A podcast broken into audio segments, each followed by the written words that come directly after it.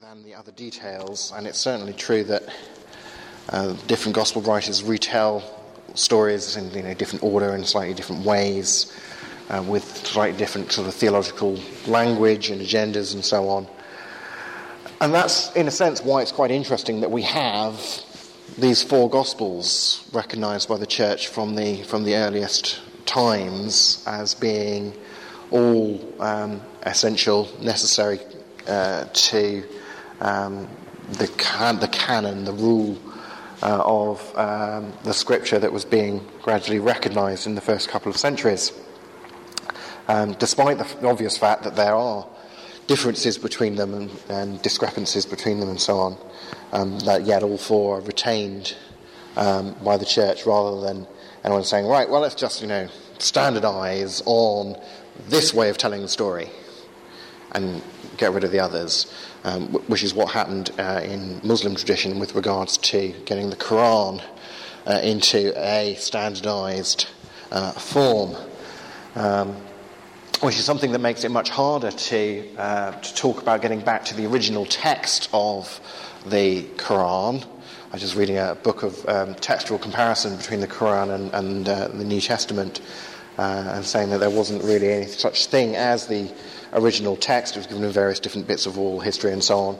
Um, but even in terms of trying to get back to the earliest information, because at a later stage there was a concerted, um, coordinated effort to um, to standardize uh, the text and to get rid of, um, weed out uh, alternative uh, ways of telling those, uh, those stories and so on, and then it makes it very hard um, to do uh, this kind of textual analysis uh, that we can do on the New Testament in terms of getting back to what was originally written. do we have now what they wrote then? Um, it's all very well thinking that there were well placed sources who knew what they were talking about, who, fairly hot upon the events in terms of ancient history, reported those events and set them down. If what we have in our New Testaments today is not a faithful and at least mainly accurate representation of what was originally set down, if it hasn't been transmitted to us uh, accurately. So, neo theist Sam Harris uh, complains uh, about the New Testament uh, being evidenced by discrepant and fragmentary copies of copies of copies of ancient Greek manuscripts. But again, like that quote that we had from Richard Dawkins earlier, that's a sort of um, tendentious half truth, really. Um, yes, we don't have any of the original manuscripts, the, the autographs uh, of these books.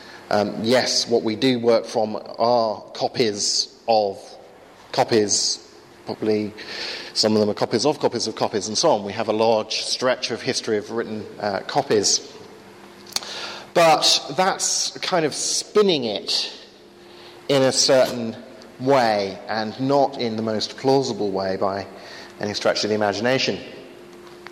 So we're moving on from links 1 and 2 to looking at the the gap, as it were, the link uh, between the original report, the autograph, and the surviving copies of that original document, and the link between that and the text we can reconstruct today. This is, I always like quoting, as you may have noticed, from non believers where I can. This is Antony Flew, who uh, was for many years a very famous uh, atheist uh, British philosopher. And although he came to believe in a God uh, in the last uh, few years of his uh, life, he didn't become a Christian, and this is a quote from uh, when he was an atheist. He said, the, uh, the textual authority, the earliness, and the number of manuscripts for most of the Christian documents is unusually great. That's very good authority for the accuracy of the text that's provided in translation in the New Testament. As Christian uh, writer Norm Geisler puts it, the average time span between the original and the earliest copy, the autograph and the earliest copy of ancient texts is over a thousand years. The average gap that uh, textual critics work with. However, the New Testament has a fragment within a generation of its original composition. Whole books appear within 100 to 200 years of the original. Most of the New Testament within 200 years, and the entire New Testament within 250 years from the date uh, of its completion. So I like putting these things in little word graphs. Um, so here's a comparison again. And I haven't, I haven't picked uh, ancient works in order to make the Bible look good. Um, you know, um, so we have here uh, the works of Aristotle, Herodotus, Plato, um, Tacitus's histories, Caesar, uh, Homer, uh, Virgil, and then uh, the New Testament. I've got two bars for the New Testament because this is for the, the whole New Testament, and this is for those earliest uh, fragments of the New Testament. So it's sort of between here and here. Uh, we have a bunch of, of texts of more or less of the New Testament. But you can see, in terms of the gap between the autograph and our earliest surviving copies, the New Testament is outclassing everything else on our bar chart. Uh, we have complete copies of the Gospels uh, from about AD 325 to 350 ish. Uh, things like Codex is a Codex Sinaiticus, there's the picture here, Codex Vaticanus, and so on. We've got major portions of, say, all four Gospels and the book of Acts from about AD 250 ish. Uh, this is the Chester Beatty Papyri, uh, so called. Are several pages from Luke and John, circa AD 200, in the Bodmer uh, Papyri here. Um, you see, the earlier we get the, the, the, back to the source, so the further back in history we are, the less tends to survive, of course, through the ravages of time, and the smaller the scraps uh, become. But this, I mentioned this earlier, this is that scrap of John's Gospel. It's called the Rylands Papyrus, uh, dated from around about AD 120, 130 ish, um, that uh, helped push the date of John's Gospel back into the first century because this is uh, a copy, maybe a copy of a copy, or whatever. Uh, this is not the original, but this comes from um, just this, uh, this side of the, the century turn there. It's quite a long quote, but it's useful information here. This is uh, Timothy Paul Jones. Notes there are about 5,700 or so Greek New Testament manuscripts, and of course, there are copies in other languages as well, because as the Gospels went out to different communities, it got translated in that process into different languages, and you have sort of different sets of uh, sort of. Um, it, it's a bit like looking at um, uh, evolutionary tree pictures. Uh, different branches, twigs coming off them, and, and, so on. And you can make that kind of, of picture for the, the radiation of the, uh, the Gospels out uh, into different areas geographically and, and, linguistically, and then you can compare those different traditions with each other and so on. But there are just 5,700 or so Greek New Testament manuscripts available to us. And they might differ from one another in as many as 400,000 places. Now, that sounds like a lot of differences between these manuscripts. But that's because there's a heck of a lot of manuscripts. There's more differences than there are words in the New Testament. But that's because there are so many manuscripts, and every spelling mistake, every missing out of a word, or every difference between those manuscripts is counted here um, in this. That's the upper end uh, figure, 400,000. Uh, yes. Uh, as it says, there are only 138,000 or so words in the New Testament. Now, most of these variations stem from differences of spelling, uh, word order, the relationships between nouns and definite articles. Um, it's things like, you know, where in English uh, we have um, um, a book, an apple, okay, and we're saying there was one of this. but a is a different word than an. And so if the scribe, as it were, has put a apple rather than an apple, that, well, that's one of these differences linguistically. But that doesn't affect in any way, shape, or form the information that's been communicated there. You know, there was one of this thing. Um, so a lot, a lot of these variations between this huge bunch of manuscripts are things that make no difference to the actual information content that's being transmitted there. Uh, they are like obvious misspellings or grammatical uh, mistakes of that kind of kind. kind. Or in Greek, um, you often put, um, when talking about people, you'd say, uh, the Mary Magdalene said. Um, we don't talk that way, uh, write that way in, in, English, but if you missed out the the, say, because you're going a bit quick, that scribe that day, um, and just says, Mary Magdalene, you've missed out there. There's, there's a textual difference, but makes no meaning difference in the text. Um, and I've read some estimates that perhaps 1% of all of these textual variants actual makes uh, is a sort of viable, um, uh, meaningful uh, difference in what's being communicated. So, uh, mistakes that, as uh, it says here, are virtually unnoticeable uh, in translation.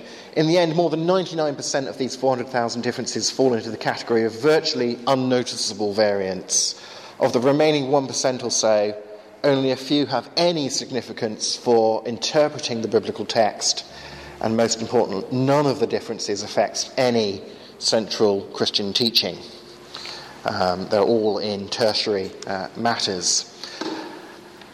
Mark D. Roberts, New Testament scholar, says the abundance of manuscripts, we only have so many textual variants because we have so many manuscripts to work with. The abundance of manuscripts, the antiquity of the manuscripts, when run through the mill of textual critical methodology, sort of comparing the different trees and trying to, to work out what's the most plausible original wording, allows us to know with a very high level of probability what the evangelists and other New Testament authors wrote we can have confidence that the critical Greek texts of Matthew, Mark, Luke, and John represent with a very high degree of probability what the autographs of the Gospels actually uh, contained. Because we've got so much data uh, to work with in this case. Um, not something that could be said about comparing the Bible with the Quran, incidentally. So here's a few more graphs. Uh, this is in terms of how many ancient manuscript copies, as it were, of the original text. Um, so uh, the closest, this is the closest uh, analogy to the New Testament in terms of how many uh, manuscripts, and that's uh, Homer's works, with about 640 or so uh, different manuscript copies of Homer's, like Iliad, Odyssey. And then we jump to uh, Aristotle, and uh, you know, you, are getting around about sort of 10, 20 manuscripts. The work of Plato survives in seven manuscripts. Uh, that's what we base our texts of Plato's dialogues on. Uh, for the New Testament, 24,633 ish.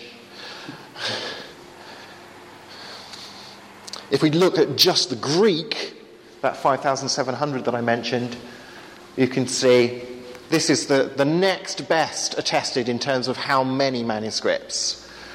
Um, now, this is, you have to go into things like, well, okay, because these appear over a long historical period, um, obviously the earlier ones are fragmentary, and the later ones they become you get more and more and more. We've, we've seen some of the, the texts where you get by the second, third century um, texts in, uh, in different from that little John Rylands fragment from the early second century and so on.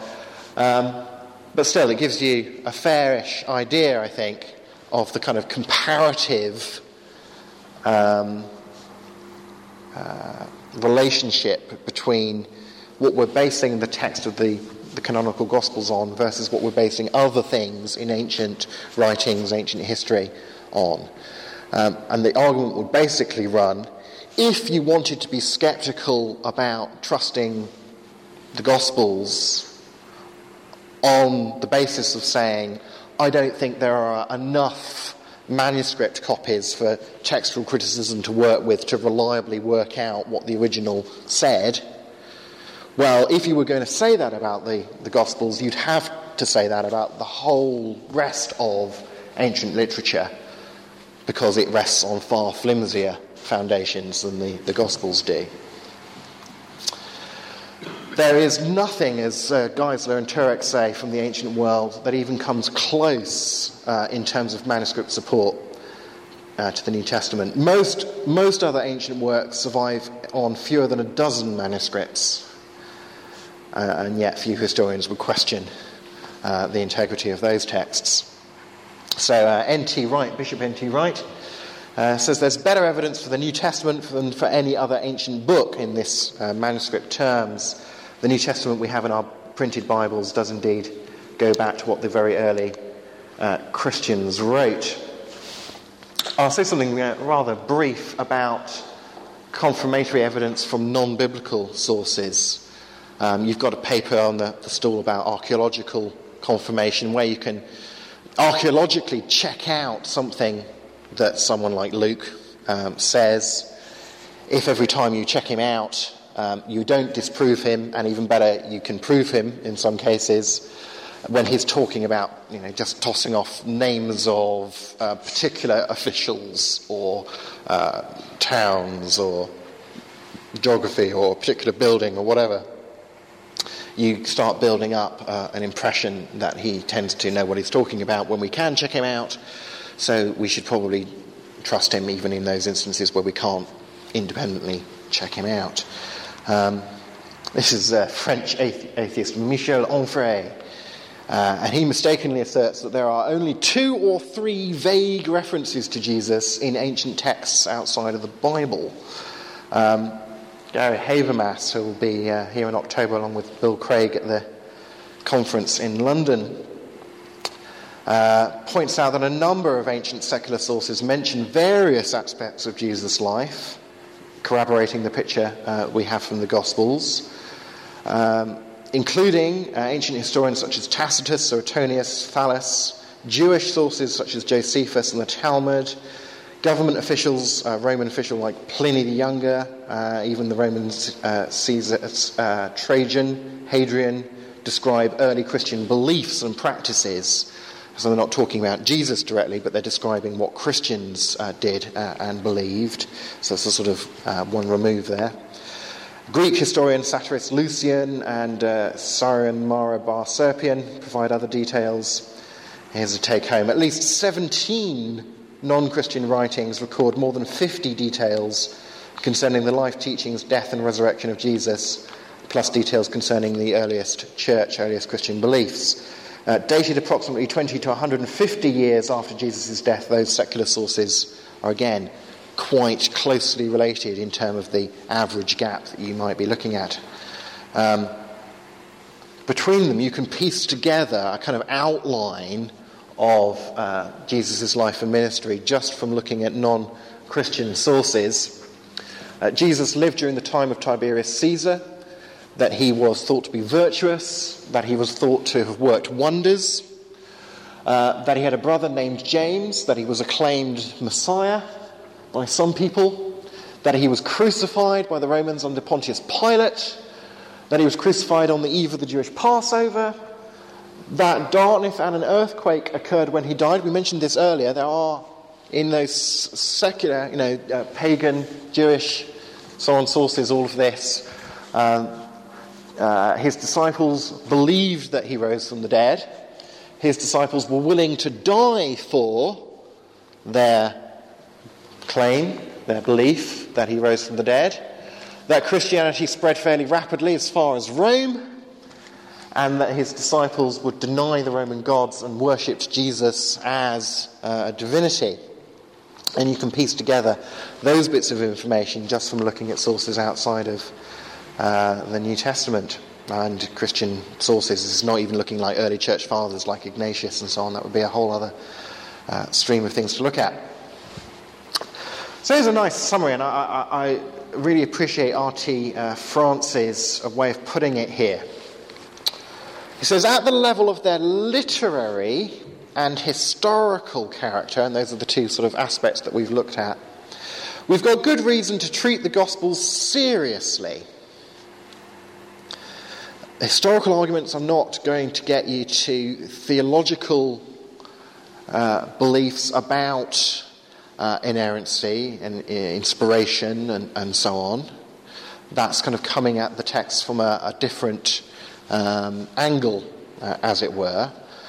But purely looking at them through the kind of questions that historians ask of ancient texts, they stack up pretty darn well. Many ancient historians, uh, says France, who came from a classicist uh, background, I believe, uh, would count themselves fortunate to have four such responsible accounts written within a generation uh, or two, he says about then, within a generation or two of the events, and preserved in such a wealth of manuscript evidence that allows us to do work on what's the most plausible original rendering. But then he goes on, he makes a significant point, I think, when he says, beyond that point, beyond where the kind of probabilistic arguments of history can take you, the decision as to how far someone is willing to accept the record they offer, Gospels offer, is likely to be influenced more by his openness or otherwise to a supernaturalist worldview than by strictly historical considerations. And I think that's right. Um, just as much as someone who put a, um, okay, well, you know, I believe as a Christian that the Bible is the inspired word of God, etc., etc., etc. Therefore, everything that the Gospels claim about Jesus must be true. You know, if you could understand someone who wasn't coming from that theological position, sort of saying, You're just sort of deducing this from on high. You're just putting out your statement of faith first, and then making deductions, as it were, about what must be historically the case, rather than saying, What is good, responsible historical method? Uh, uh, apply it to this text, and what does that tell us? Well, equally, people who uh, come from, well, you know, there, there isn't God, so those theological things can't be true, uh, so miracles can't happen. Um, so the fact that Jesus seems to predict the fall of the temple uh, means that since you know prophecy couldn't be true, that must mean that the Gospels must be dated later than the destruction of the temple in AD 70. Uh, so, uh, you know, and, you know, so John's probably, you know, from the second century, as a one time stream of analysis went, uh, is equally kind of um, putting the, um, the philosophical horse, as it were, before the the historical cart. Um, it was that line of thought, of course, that, that then ran into the discovery of this John Rylands um, fragment of John's Gospel, dated to early in the second century, uh, and um, showing that John must have been written before um, that, and pushing the, the Gospel's date and the trend in scholarship um, since sort of the day of, of Bultmann and so on back in the 19th century has been progressively pushing the dates of these things earlier, closer to the events. Um, but as I said earlier, the, the, the, even more significant question is not so much when were the Gospels completed, as the Gospels we now know them, but what is the information that they're drawing on? Who are the sources that they're drawing on? Um, looking at the sources behind, you see that we're getting access in the Gospels to information that goes within 20 years, which is darn good in term, terms of ancient historiography. Uh, and then looking at, well, have we got now in our Bibles what was written back then, although we don't have the originals because we've got so many different manuscripts? um, in different languages and so on, um, through textual criticism, we can work out with a very high degree of probability, but not certainty, what the original uh, text was.